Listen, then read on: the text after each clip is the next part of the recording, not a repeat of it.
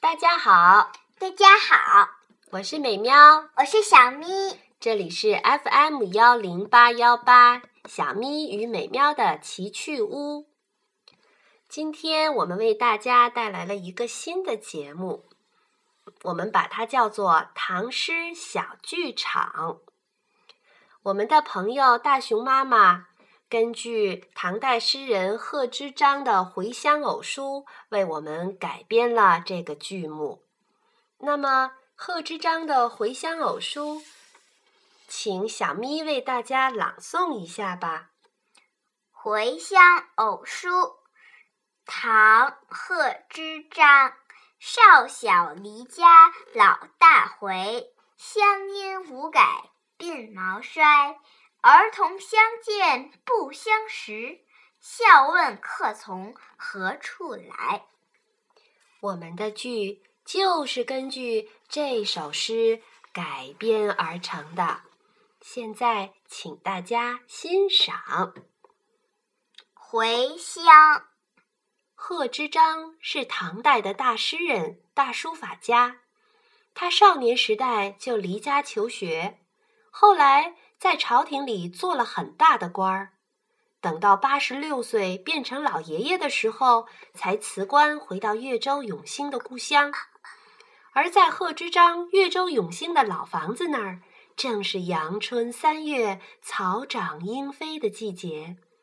两个小孩子正开心地在院子里玩呢，一个大一点的小男孩淘气地爬上了桃树，一个年纪小一点的小姑娘手里拿着根花枝儿，仰着脖子喊着树上的小哥哥：哥哥，你快下来，桃树都被你压弯了。别吵了，爹爹说老祖宗辞官回乡，就这一两天到家，让我在这里好好瞧着呀。老祖宗长什么样呢？见到他，我要把这只桃花送给他。哎呀，妹妹，我看见一个白头发、白胡子的老爷爷骑着毛驴奔过来了，哈哈，他后面那个小哥哥才好玩呢。可不是嘛，贺知章这会儿归心似箭，他的小毛驴都要飞起来了。这可苦了跟着他一路小跑的小书童啊！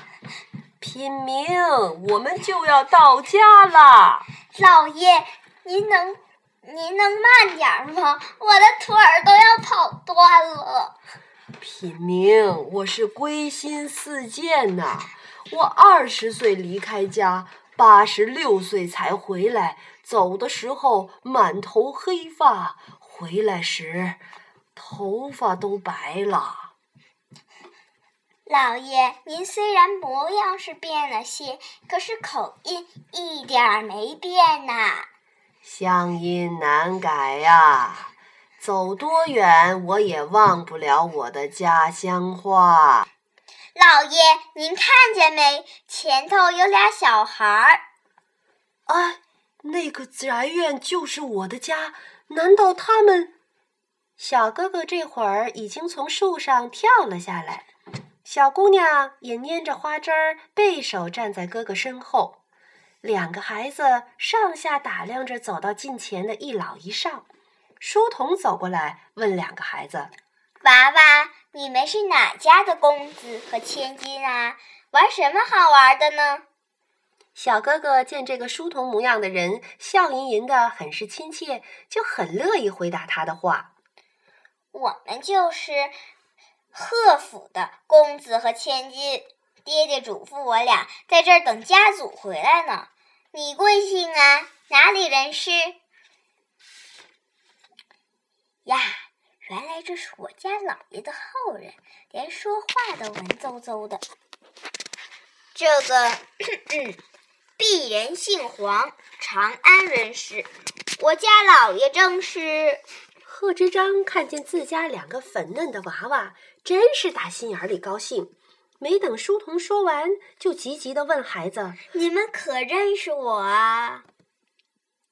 小姑娘疑惑地看着贺知章，怯怯地摇了摇头说：嗯，不认识，我可从来都没见过您呐。不过我爹爹可能认识您吧。”小哥哥调皮，围着贺知章和书童一边转圈儿一边说：“我爹爹要是不认识您，我爷爷也肯定能认识您。”还是小姑娘老实。那您贵姓啊？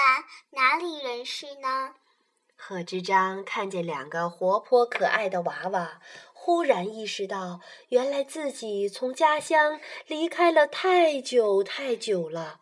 这小小的后人如何知道自己是谁呢？贺知章收了收满腹的惆怅，对两个孩子说：“我也姓贺呀，游荡长安六十年，今日终于回到故乡来了。”小哥哥机灵得很，一下子就猜出了贺知章的身份。“老祖宗在上，请受曾孙儿一拜。”说完就扑通一声跪在地上，没头没脑地磕起头来。小姑娘看见哥哥这么一磕头，也恍然大悟地叫道：“哥哥，他就是我们的老祖宗啊！爹娘，老祖宗回来啦！老祖宗回来啦！”